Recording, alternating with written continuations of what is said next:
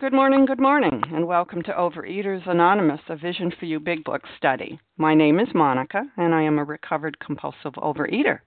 And today is Tuesday, the 18th day of March 2014. And today we are reading from the Big Book. We are in the chapter More About Alcoholism, and we are on page 35. And we're going to start our reading with the second paragraph, our first example. And today's readers are 12 Steps, Janice B., 12 Traditions, Rachel, and then Sally, Do, and Katie F. And the share code for yesterday, Monday, the 17th of March, is 6058. 6058. OA Preamble. Overeaters Anonymous is a fellowship of individuals who, through shared experience, strength, and hope, are recovering from compulsive overeating. We welcome everyone who wants to stop eating compulsively. There are no dues or fees for members. We are self supporting through our own contributions, neither soliciting nor accepting outside donations. OA is not affiliated with any public or private organization, political movement, ideology, or religious doctrine. We take no positions on outside issues. Our primary purpose is to abstain from compulsive eating and to carry the message of recovery through the 12 steps of OA to those who still suffer. Our sole purpose. OA's fifth tradition states each group has but one primary purpose to carry its message to the compulsive overeater who still suffers. At a Vision for You Big Book study, our message is that people who suffer from compulsive overeating can recover through abstinence and the practice of the 12 steps and the 12 traditions of Overeaters Anonymous. And I will now ask Janice B. to please read the 12 steps.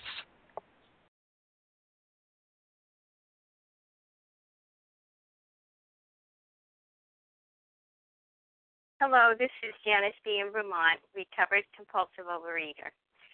Step one, we admitted we were powerless over food, that our lives had become unmanageable. Two, came to believe that a power greater than ourselves could restore us to sanity. Three, made a decision to turn our will and our lives over to the care of God as we understood Him. Four, made a searching and fearless moral inventory of ourselves. Five, admitted to God, to ourselves, and to another human being the exact nature of our wrong. Six, we're entirely ready to have God remove all these defects of character. Seven, humbly asked Him to remove our shortcomings. Eight, made a list of all persons we had harmed and became willing to make amends to them all. Nine, made direct amends to such people wherever possible, except when to do so would injure them or others. 10. Continued to take personal inventory, and when we were wrong, promptly admitted it. 11. Sought through prayer and meditation to improve our conscious contact with God as we understood Him, praying only for knowledge of His will for us and the power to carry that out. And 12. Having had a spiritual awakening as the result of these steps, we tried to carry this message to compulsive overeaters and to practice these principles in all our affairs. Thank you, Janice. And I will now ask Rachel to please read the 12 traditions. Good morning. This is Rachel, the 12 traditions, and I'm a recovered compulsive overeater and anorexic. 12 traditions. 1. Our common welfare should come first. Personal recovery depends upon OA unity. 2. For our group purpose, there is but one ultimate authority, a loving God, as he may express himself in our group conscience. Our leaders are but trusted servants, they do not govern. 3. The only requirement for OA membership is a desire to stop eating compulsively. 4. Each group should be autonomous except in matters affecting other groups or OA as a whole. 5. Each group has but one primary purpose to carry its message to the compulsive overeater who still suffers. 6. An OA group ought never endorse, finance, or lend the OA name to any related facility or outside enterprise, lest problems of money, property, and prestige divert us from our primary purpose. 7. Every OA group ought to be fully self supporting, declining outside contributions. 8. Overeaters Anonymous should remain forever non professional, but our service centers may employ special workers. 9. OA as such ought never be organized, but we may create service boards or committees directly responsible to those they serve. 10. Overeaters Anonymous has no opinion on outside issues. Hence, the OA name ought never be drawn into public controversy. 11. Our public relations policy is based on attraction rather than promotion. We need always maintain personal anonymity at the level of press, radio, films, television, and other public media of communication. 12. Anonymity is the spiritual foundation of all these traditions, ever reminding us to place principles before personalities. Thank you. I pass. Thank you, Rachel. How our meeting works. Our meeting focuses on the directions for recovery described in the Big Book of Alcoholics Anonymous. We read a paragraph or two from the literature, then stop and share on what was read. Anyone can share, but we ask that you keep your sharing to the topic and literature we are discussing, and that you keep your share to approximately three minutes. Singleness of purpose reminds us to identify as compulsive overeaters only. Our abstinent requirement for moderators is one year, and for readers is six months. There is no abstinent requirement for sharing on topic. This meeting does request this meeting does request that your sharing be directly linked to what was read. We are sharing what the directions in the Big Book mean to us. To share, press star 1 to unmute, and once you are done sharing, let us know by saying pass, and then press star 1 to mute your phone. In order to have a quiet meeting, everyone's phone except the speaker's should be muted. And today, we resume our study of the Big Book. We are in a chapter more about alcoholism we are on page 135, I mean 35, and we are going to begin our reading with the second paragraph, our first example. And I will ask Sally to please begin reading. Thank you, Monica. Good morning, A Vision for You. This is Sally, recovered compulsive overeater in South Jersey. Our first example is a friend we shall call Jim. This man has a charming wife and family. He inherited a lucrative automobile agency. He had a commendable World War record. He is a good salesman. Everybody likes him. He is an he is an intelligent man, normal so far as we can see, except for a nervous disposition. He did no drinking until he was 35. In a few years, he became so violent when intoxicated that he had to be committed. On leaving the asylum, he came into contact with us. We told him what we knew of alcoholism and the answer we had found. He made a beginning. His family was reassembled, and he began to work as a salesman for the business he had lost through drinking. All went well for a time, but he failed to enlarge his spiritual life. To his consternation, he found himself drunk half a dozen times in rapid succession. On each of these occasions, we worked with him, reviewing carefully what had happened. He agreed he was a real alcoholic and in a serious condition. He knew he faced another trip to the asylum if he kept on. Moreover, he would lose his family, for whom he had a deep affection. So I'm beginning with the sentence We told him what we knew of alcoholism and the answer we had found. So he's come in contact with Bill um, and with it, it, using the word we, so we know that it's a group of men who have come to him. And they're talking with him about the solution, this, this program that we're looking at ourselves, the instruction manual. Um, he made a beginning. And what that says to me when it says he made a beginning is that he put he put his alcoholic drink down. And that's just like us. When we put the food down, we are only making a beginning. It's just a start. There's so much work to be done because the food is just a symptom, as we know. His family was reassembled. and that tells me that his family fell apart. And he began to work as a salesman for the business he had lost through drinking.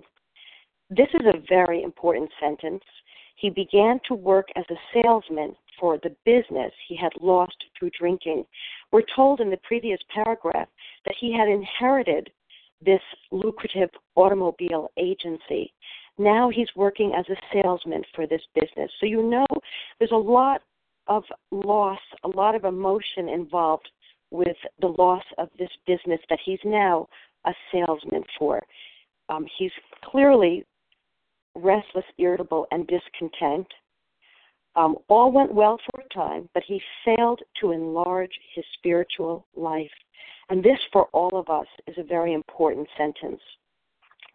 When I read this sentence, he failed to enlarge his spiritual life, I am reminded that every time I pick up food, and for over 30 years, I was wrestling with the fork and with food because I had failed to enlarge on my spiritual life. I had no idea that it was about enlarging my spiritual life.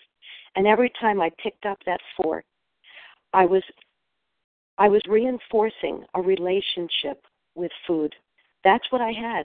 I had a best friend, a lover, food. That was my relationship. And when you put the fork down and when you enlarge your spiritual life, you are reinforcing your relationship with your higher power. That's what I have found to be true for myself. So all went well for this guy. He's he's pretty much a dry drunk, even though they don't use those words, dry drunk. He's only made a beginning. He's he's put his substance down, and all went well for a time. But he failed to enlarge his spiritual life. To his consternation, he found himself drunk half a dozen times in rapid succession.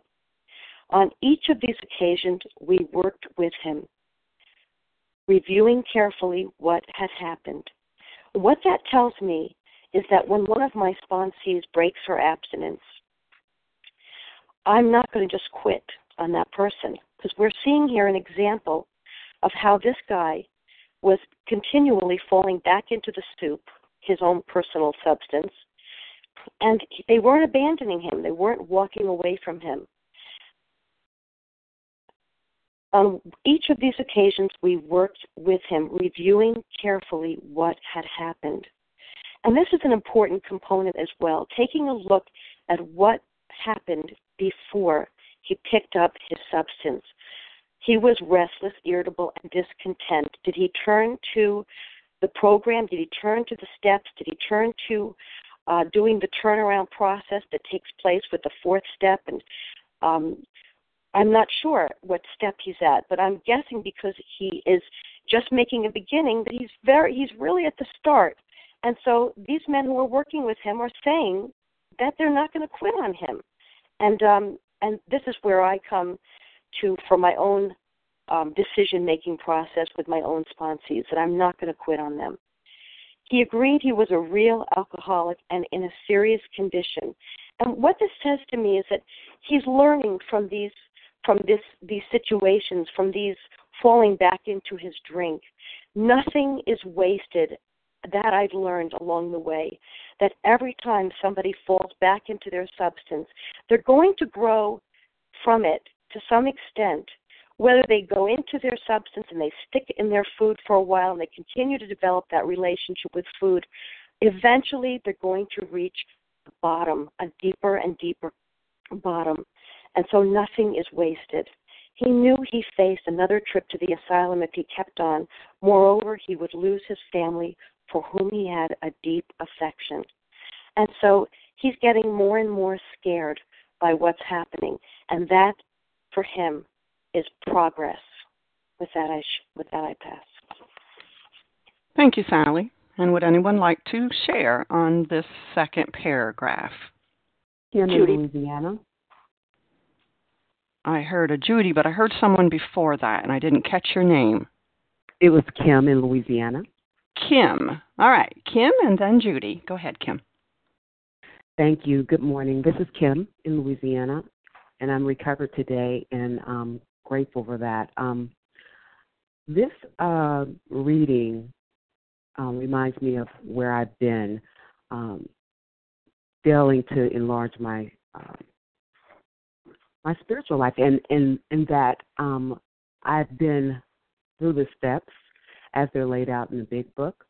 Um, I had been through the steps as they were laid out in the Big Book, yet I picked up during that process and ate, This time around, it was different.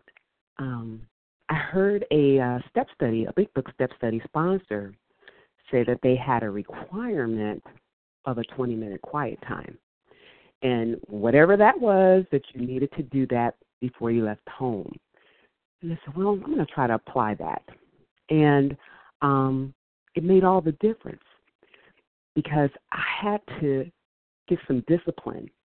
And as I, you know, walked through the steps with the Big Book Step Study sponsor, I was ever mindful um, and, and listening to this um, this meeting that you know one two three. I had been through all of that. I had been, uh, you know, not really taking the action, the action steps four through nine, um, the way that I needed to take them, being completely abstinent. So this time around, that was in the forefront of my mind. That daily conscious contact with my higher power. Because what I clearly understood was that no human aid could relieve me of this obsession, could um, be a defense for the first bite. So this time it was different. I took the steps as they were laid out in the big book, abstinent from the very beginning to this day, and I can tell you that enlarging my spiritual life is grown from the minimum 20 minutes um, to much more than that. It's following the big book, following the steps, and following the clear cut directions is laid out for steps 10, 11, and 12 daily. That I have no choice but to enlarge my spiritual life when I follow those steps. And it has led me into a deeper and closer fellowship with my higher power. And I know that each day I have to grow along those spiritual lines because I get a daily reprieve. And that means that each day I need to continue to grow because I do not, I do not want to go backward. And I know that I'm only going to go forward or I'm going to go backward. I can't stand still in this process. So I'm really, really grateful today that I have a desire for God and not the food. Thank you for letting me share, and I pass. Thank you, Kim. And Judy, you're next. Good morning, Monica. Can you hear me? I can. Okay. This is Judy B. from Massachusetts, grateful, recovering, compulsive overeater this paragraph is is just so meaningful to me because it talks about the time when we first come into program and what happens what happens to us. You know we we begin by working the first three steps. We begin by knowing that we are uh, completely uh, without human aid we are completely doomed. And um, and I, I just, this story of Jim just keeps coming to me. He failed to endorse his spiritual life. And I think back to my beginning in program, and um, steps one, two, and three were just so important to me. And I think it's, I know we talk so much about uh, step three is just a decision. But for me, it was a commitment. It was a commitment to this higher power that I'd come to understand, and I'd I'd I'd found hope from other people, and I knew that there was a solution here. And um, with step three, that step three prayer, prayer has just absolutely revolutionized my life. Because when I when I started on step four, uh, through nine, when I went through those steps each day, I always began with the third step prayer because I never wanted to forget that it was my understanding of God that was going to help me through this. And I just can't say enough about this commitment to this higher power, whatever it is for us. We have to know that there is something inside of us which will guide us through this program. Oh, it's just such a beautiful program. Um, and yet, I think for so many people uh, who begin step four and flounder, that it's, it's just so important to keep realizing and to keep talking with others and to keep uh, praying that God will lead us through this. And He will. It's just, anyway, it's such a beautiful program, and I'm so grateful to be here with you all and sharing it with you. With that, I'll pass. Thank you. Thank you, Judy. And would anyone else like to comment on this second paragraph? Barbara, this is Deborah. May I? I heard, I think I heard do. Do, did I hear you? Yes, you did. And then Barbara. And then uh, Debbie? and Heidi. Deborah. Deborah.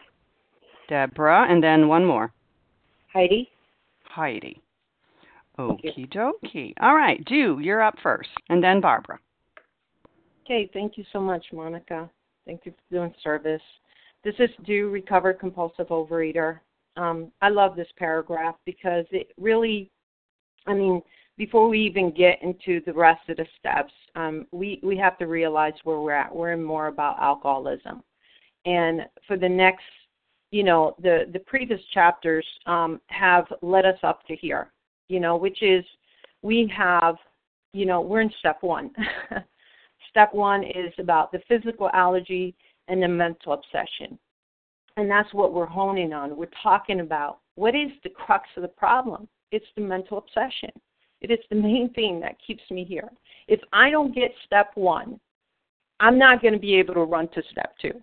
I, I, I have no need for it because I'm still in, in willpower. I'm still in my self determination. I'm still, you know, thinking that I can control this, that I can uh, you know, my desire to stop will come through willpower, will come through my own self determination, but it doesn't yield it. Um, it doesn't, my desire always ends up in failure. It always ends up in uh, my desire to control it, to manipulate it, to do it myself, unless I have God to help me. Um, you know, I have limited power un- unless I get that unlimited power which comes from God. Um, you know, I, I can't get this program. But before I even get to God, before I even get to that higher power, I need to know and understand in my inner, innermost self that I am powerless. How do I get to that step? How do I get to that conclusion of feeling and knowing in my innermost self that I am powerless? It says it from the doctor's opinion all the way up to up to this point that I must believe that my body and my mind are abnormal, that I will never, ever, ever be like a normal temperate eater. If I don't get that step, if I don't get that conclusion, if I don't get that through my mind, that I can never eat like a normal eater that does it with impunity, with without ease, with ease, you know, I will not get step one. I will not have a need to enlarge and grow on my spiritual uh, enlargement of God. That's why we concentrate almost four chapters talking about the physical allergy and the mental obsession. Four chapters that is talking about, you know, we must believe, we must understand this, we must comprehend this. The the the obsession lies in the mind. That's where all my actions that's where all my thinkings that's where all my emotions everything comes from the mind. And the only one that has the power to straighten out the mind is the one who created it. But until i have that desire to stop and it says it over and over in these chapters And in this chapter alone it says if if i have the desire to stop if I'm willing to stop, if I if I have that desire that drives me to wanting to do things differently, to concede, to understand that I need to do things differently, that I need a different way of thinking. That's what the steps do for me. It helps me to change my way of thinking. It helps me to align myself to something greater than myself, which is God. But until I don't get that thought in my mind and I don't smash, you know, people say it starts at step four to work. Well, I beg to differ. It starts here, at step one. If I'm not doing the work of smashing that delusion and start thinking differently, I'm not going to get step one. And I'm I'm going to go through the steps, and then at step four or at step nine, I'm going to have a relapse. I'm going to go back to this. So it has to start. It has to start from the very get go with step one. Step one is the most important step. It has to be done 100% with absolute perfection. What does that mean? That I have to concede. I have to concede. I have to know that I am different. If I can believe that I am different, then I know I can't go back ever to those foods. Those foods that bring me to that allergy. Those foods that I obsess over, over and over and over.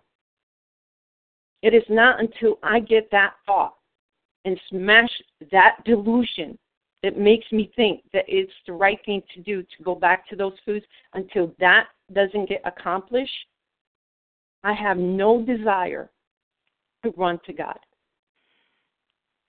So here it says, all went well for a time, but he failed to enlarge on his spiritual life. You know, and it, it goes back to the step. It goes back to the step. Smash the delusion. Smash that thinking.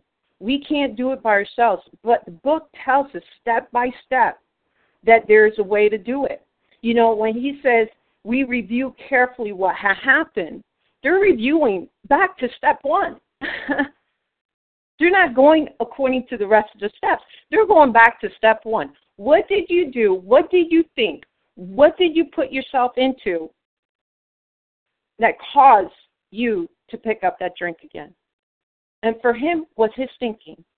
For him was the delusion that he can pick it up again, that he could do it himself again, that his willpower was going to be determined, that he can control it again, and that's what got him there. So let's get step one. Let's get step one so that we can enlarge and we can run to that higher power. And with that, I pass. Thank you, Do. Barbara, you're next. Thank you. This is Barbara, recovered compulsive overeater. And I'm looking this morning, uh, as uh, we all are and have shared it, he failed to enlarge his spiritual life. And I'm going on to um, the, um, as it says, to his consternation, he found himself drunk a half dozen times in rapid succession. On each of these occasions, we worked with him. Reviewing carefully what had happened, well, what I'm recalling is a connection between their working with him to see what happened um, and the failing to enlarge the spiritual life to an early sponsor who saw that I was, I thought, enlarging my spiritual life. I was doing a lot of praying. And I looked upon that little corner of my bedroom where I did my praying and meditating as a little safe, holy mountain and oh, I'm getting in touch with the God within, and I'm reading Came to Believe. But uh, why did I then break down and go back to food and get fearful and crazy again? Well, when she, to my consternation, kept reviewing because she said, let's trace it. Let's face it. We're going to work to erase it. She used to say that, and I, I hated to hear it, but indeed it had to be traced. And what she found in me was that my concept of spiritual life was misguided. I thought my spiritual life was, granted, prayer and meditation is part of it, but part of my spirit was those fears that I left um, buried, the pride that I wasn't dealing with. And though I did inventories, I didn't go deep enough. Uh, looking at the honesty was like progress in surface honesty. I needed to dive deeper. And so all of that work and the, the God, then the small God, as she used to say, the small G O D, the good orderly direction of the steps, has to be tended to, uh, as well as the big God.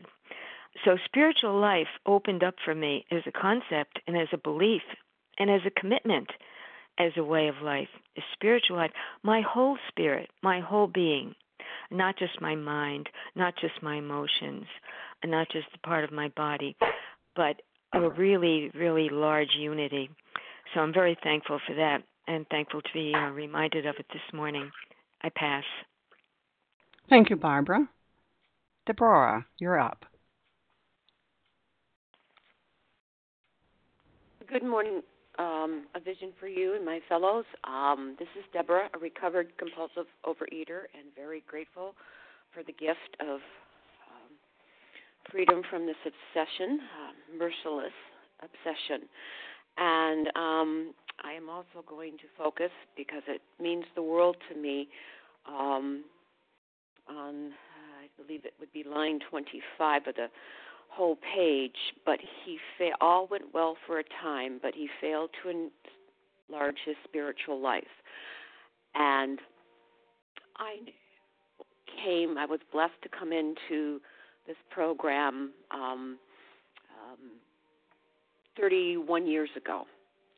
And um, it, you know, the only thing I really had uh, back then was the big book and the AA 12 and 12, and uh, there was a brown book from Overeaters Anonymous, um, which was what I grew up on. And I thought I did very well, um, and I got some abstinence, and and I also was one, just like the big book reminded, um, that I would, you know, be careful, or I would go out and eat again, and I did. And I remember being I don't want to say thunderstruck, but after a while, after being out and then getting in or being abstinent, going back to the food and then trying to get back into the program and align myself with these wonderful principles and and find the freedom again someone questioned me well why did you say you were recovered the first 10 years? And well because I was. And they very just used the big book to remind me that you know if you're recovered you don't want to go back. You don't need to go back. You've had the uh, awakening. You've had and you know and i can honestly look now um and identify with many um that i failed to en- enlarge my spiritual life. I did not live in 10 11 and 12 and as we've talked about in the previous paragraphs, you know, the real work is working with others. I was too selfish, self centered, and didn't feel qualified to give this program away. And I am very grateful for the study, the teaching, the reading, the practice of this book, and the beautiful analogies. Um, and I just want anybody that's new on the line or is coming back that um, you know I had to write a new definition for my God. I I have heard that God is yes, good orderly direction, and I also really made sense to me when someone said God is could also be an acronym for grow or die, and that's what I did. I did not. I died when I went back to the food after a while. Um, and you know I knew there's nothing like a head full of literature of about OA and knowing how it works, and then like why am I eating again? And it is a process, and um, I am grateful that these directions were written down and that I'm on this line this morning and studying it with you and supporting others. And um, I will pass. Thank you very much for letting me share. Thank you, Deborah. Hi, this is Linda. Heidi, you're next, Heidi, and then Linda. Great. Thank you. Great. Thank you. Good morning, everyone. And just make sure you're hearing me fine. Yes, I am. Okay, thank you. Thank you. Yes, my name is Heidi W. in Denver, and I am a recovering compulsive overeater. And I could so identify with uh, just this paragraph this morning struck me. Um, I came into the program uh, in January of this year for the first time ever, and boy, was it going well! I thought it was going so well, and in fact, looking back, I realized a little bit arrogant perhaps about how well it was going, and and I was going to have perfect abstinence, and I was going to work this program so great, and I'd have no problems. Uh, and I, I dove right in most enthusiastically. Got a sponsor, started working the steps right away, and had put the food down right away. So I was feeling really great. Uh, and then life happened. Uh, I had a death in, a death in my family. I had to do some travel around that and deal with family around that. And for a while I did okay, but little by little, uh, I I started to feel less connected to my program. And I came home and was struggling to find that sense of um, uh, that sense of ease, that sense of yay, I'm in the program and this feels great. I feel so much better and I don't feel depressed and I'm doing this work. And I just didn't feel that. I was struggling. And um, and then one evening I realized that it was Girl Scout cookie time, and my mental obsession took over. Uh, I couldn't stop thinking about those damn cookies. I they were uh, calling my name, and I was thinking all these reasons and all these methods and all these ways, and and I did that uh, ping pong thing in my head for a couple hours one night, and um, I I finally lost the battle, and I I thought, uh, well, I, I would really like a cup of coffee. I think I could just go to the store and buy some coffee. And of course, that gave me an excuse uh, to go to the store and find those cookies. And then I was finding other things, and it started a, a holy binge right in the middle of the night, all night. And um, and that scared me. That really scared me. Uh, at that point, I was um, uh, at step three, um, and we put step four on hold because I had to travel uh, so the next day I talked to my sponsor, and she did have me relook uh, just to retrace. I like that retrace. Um, I'll have to think about it later to remember what that saying was, but that's just what she had me do. Uh, what was my thought process? What was my thinking? Where did I uh, where did I fail to bring in my higher power? Um, what did that look like? And so I did retrace that. And what I realized is um, now I'm I right now am in the middle of step five. So I recognize I have a way to go in this program. I, I have not gone all the way through it. I'm beginning to have elements of what I would call a psychic change because I tell you, you, you can't put your inventory down on paper. And honestly and objectively, I, I couldn't look at myself without going, wow, wow, uh, that's what it is to be human. Okay. Um, and I, and so I've got a ways to go, and I am in the midst of this, and I recognize that. Uh, but there's still no denying that enlarging my spiritual being and improving that relationship with my higher power and with myself as a spiritual being is a daily practice. What what I had done to to fail as as the gentleman in the book, he was going well, and then it wasn't going well, and he he drank, and then they worked with him and looked at this, and as I did that, I realized I had failed to stay immersed in my spiritual life, and and so I know now, and, and since that day, I've been doing better with this. I know a couple of things. One, I'm not perfect. And this idea of perfect abstinence and perfect path and perfect program, uh, I probably need to let that go because I think that's an ego thing for me. Um, but I, I need to be willing to, to stay humble and to look objectively and carefully at my behavior.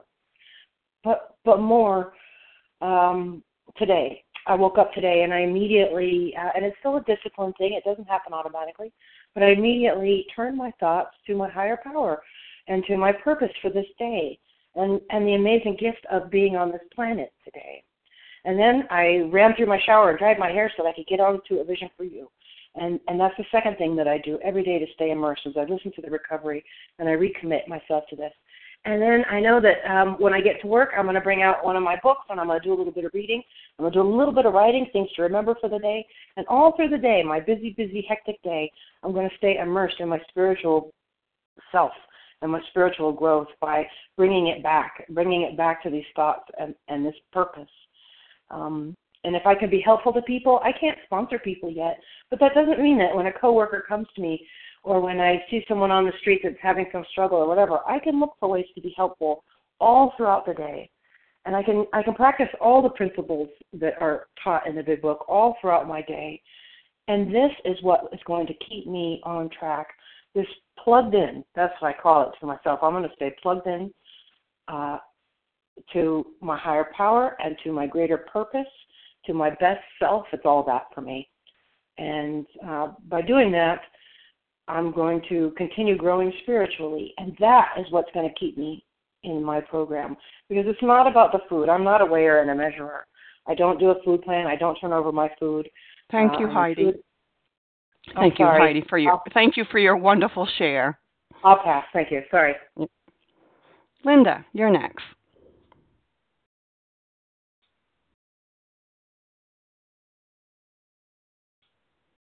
Star one to unmute, Linda.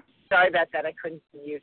This is Linda, recovered sponsor from South Florida. And thank you so much for your service today. Um, I identified a lot with the big book today, and um,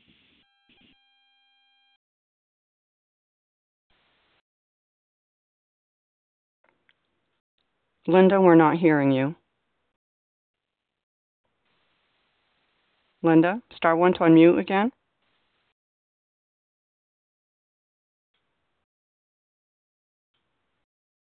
I guess we've had a little technical difficulty there, but this is Monica, and I'm going to jump in here for a moment or two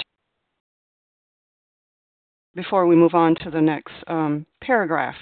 So I, I, get a lot of hope out of this, out of this um, chap, out of this paragraph here. And it, we are in more about alcoholism. We are learning and being taught about the mental obsession of our disease here. That this is the crux. This is the big problem that I have a abnormal mind, an abnormal way of thinking when it comes to food. And um, so they're trying to show us this in these different stories in different ways how this crazy thinking comes about. And here is a guy who, who started. He started the process. He's made a beginning. And that sounds good. So it sounds like he's put the liquor down. But he he con- he continues to fall back into into the liquor. What's going on here? And it says he failed to enlarge his spiritual life. So you know, that could be taken a number of different ways.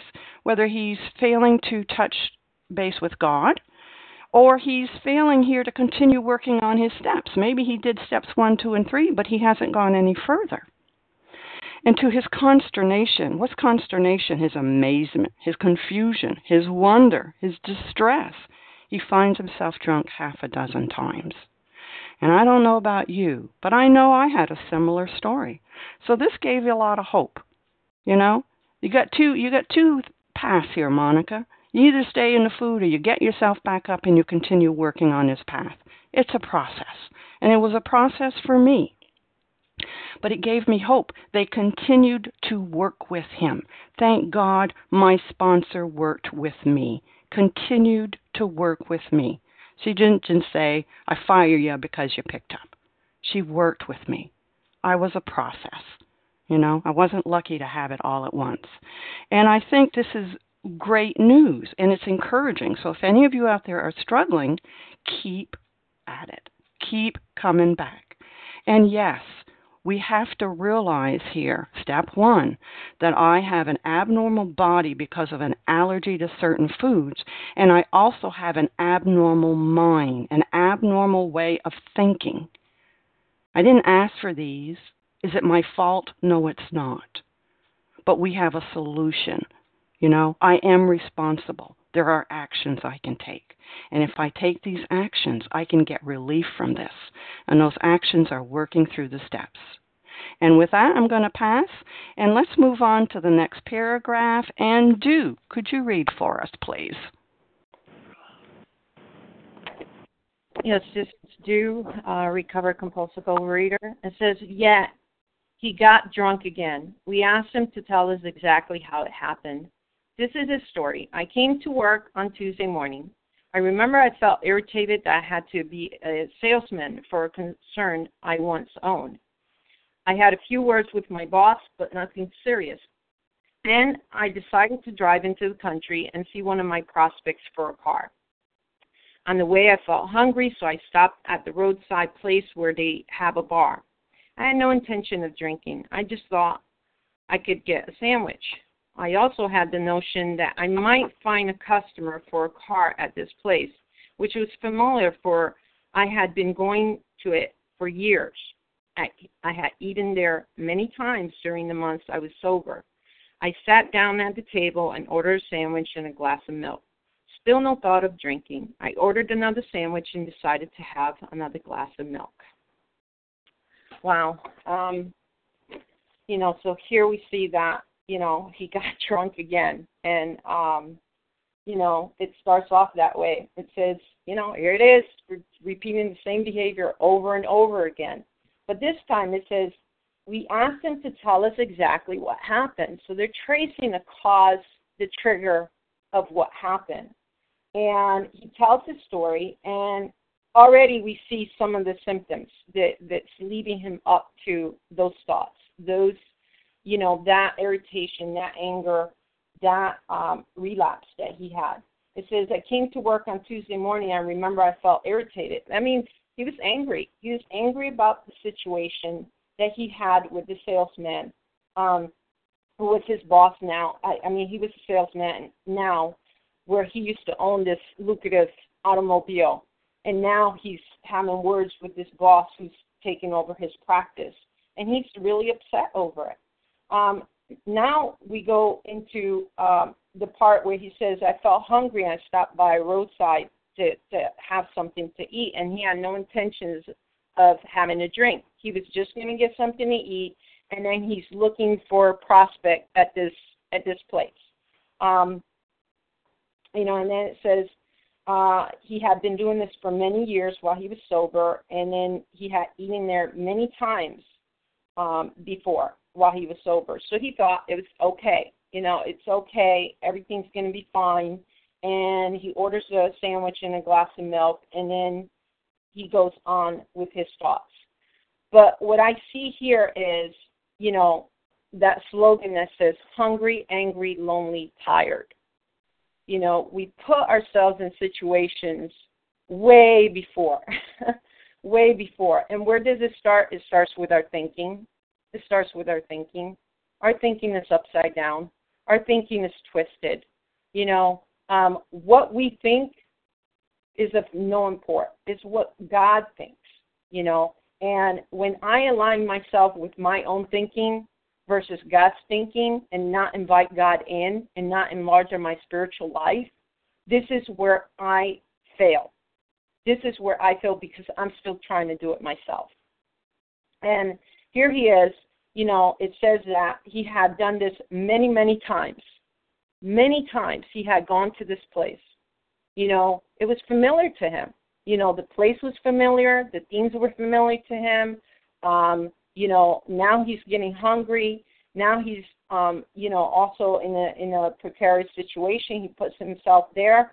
Um, I, I don't see anywhere here where he invites God in, where he's talking to God and, and making these decisions. Instead, he's in a place of self will because he's he's in that place where he's angry. He's upset. He his thinking is twisted at this point in time. He's not thinking straight. And you know, and it's just like myself, you know, when I go to the supermarket and I go hungry into the supermarket, I'm going down those aisles and I'm putting myself in a high risk situation what happens is the disease is on the unconscious level and then it manifests into the consciousness. And, you know, at this point in time, when it manifests into the consciousness, what takes over? My will. My will. My will increases. God's will decreases, you know, because I'm going to do things my way. The difference is if I'm doing it God's will, this is the difference. God's will is better than anything that I could have thought of myself. One of the ways is the results of myself and others. You know, I don't care about the outcome. I don't try to control the situation. I don't try to play God. Um, I do everything to surrender and be in humility to God. You know, um, I try to see God working through me. Here, that's not what's happening. He's he's going into what he thinks he needs to do to take care of himself. Um, he's not inviting God in. He's not letting God uh, work through him. So the thought, the twisted thinking comes in, and he he thinks that he can control what he's about to eat and what he's about to drink. You know, and um, again, you know, if I'm not aligned with God, if I'm not doing things according to God, uh, I'm going to fall into the trap. And he's already fell into the trap because he's already set himself up to the place, the location, you know, the things that he's doing. He's setting himself up for the relapse, and he doesn't even know that. Um, but it's it's part of our thinking. It's part of what why we review our first step history because we need to know in our innermost selves what it is that puts us into those situations before we get there. And with that, I pass. Thank you, Do. Would anyone like to comment Marie? on this paragraph? Marie. Deanne. Marie. Melanie. Marie. Whoa, whoa, whoa. Marie. Leah. Um, I don't know who else I heard. Let's go with Marie and Leah. We are getting short on time, and then we'll we'll come back and see what we can do. Thank you, Marie. You're next. Thank you very much. I'm Marie from Wisconsin, a compulsive over, overeater, and I have been in OA for a long time, and I've been in and out of food, and in and out of food, and in and out of food, and um, in October, I heard Louisa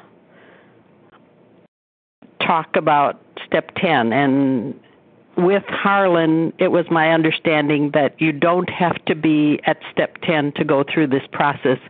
It's program number 5371 and it has given me such a method to work through what's going on when I'm disturbed that I'm supposed to do it throughout the day if I wait too long my crazy thinking gets back in there and um it is so helpful the process that they gave on 5371 and I am so grateful for for how a method to get my crazy head out of the the food. And with that I pass. Thank you, Marie. And Leah, you're next. You're up. Thanks so much, Monica. Good morning, everybody. It's Leah, recovered compulsive overeater. So much in this paragraph. I'm sure we'll visit it again tomorrow. Uh, yet he got drunk again. So again, this is uh, this is seven times in a row for dear Jim here.